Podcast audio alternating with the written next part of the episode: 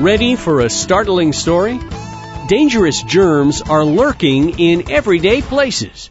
InfoTrack's Roy Mackey talks with a medical doctor and germ expert for the microscopic details. Roy?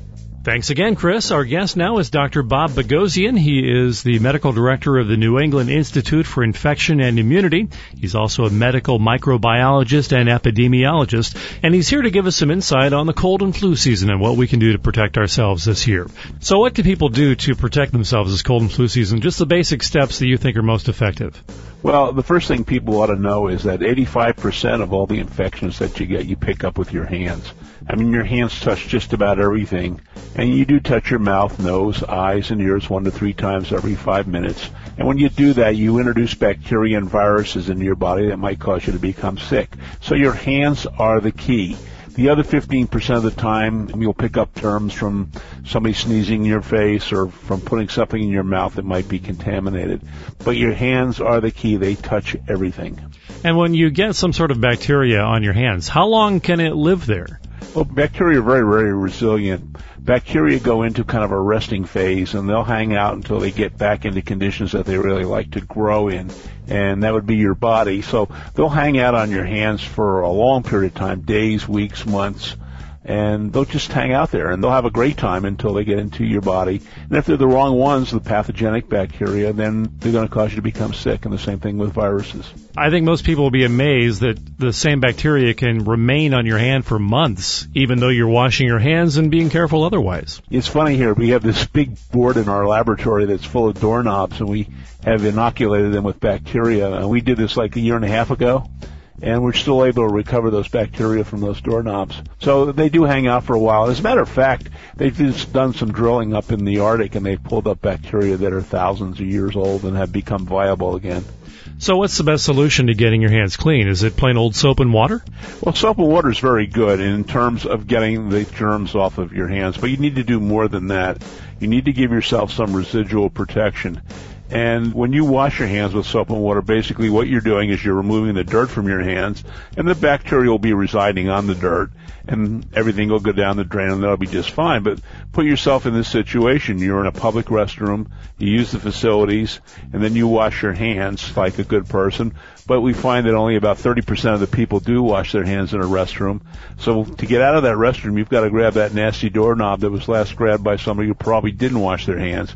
Now all the germs from their hands are on the doorknob and you pick them up on your hands as you leave.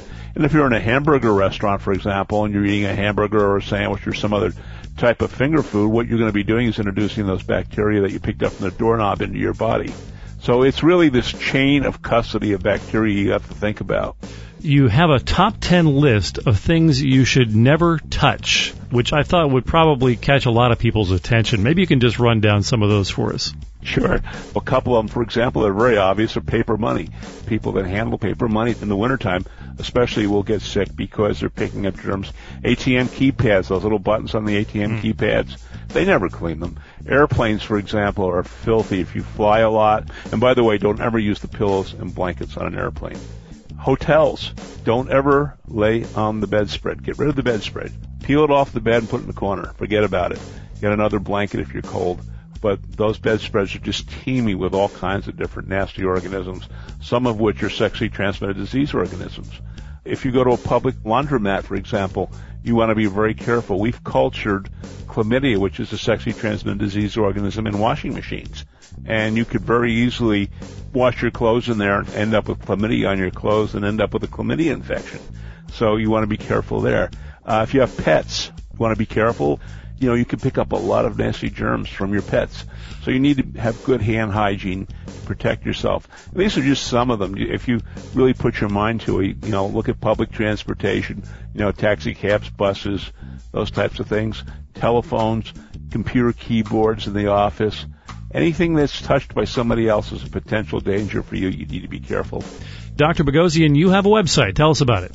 That website is neinstitute.com And if you have a particular question that's really important to you, it involves infection and immunity, and you need to talk to me, you could always call us at one eight seven seven Dr. Germs. Good information. Dr. Bob Boghossian from the New England Institute for Infection and Immunity. Thanks for joining us today on InfoTrack. Hey, thanks for having me. For InfoTrack, I'm Roy Mackey.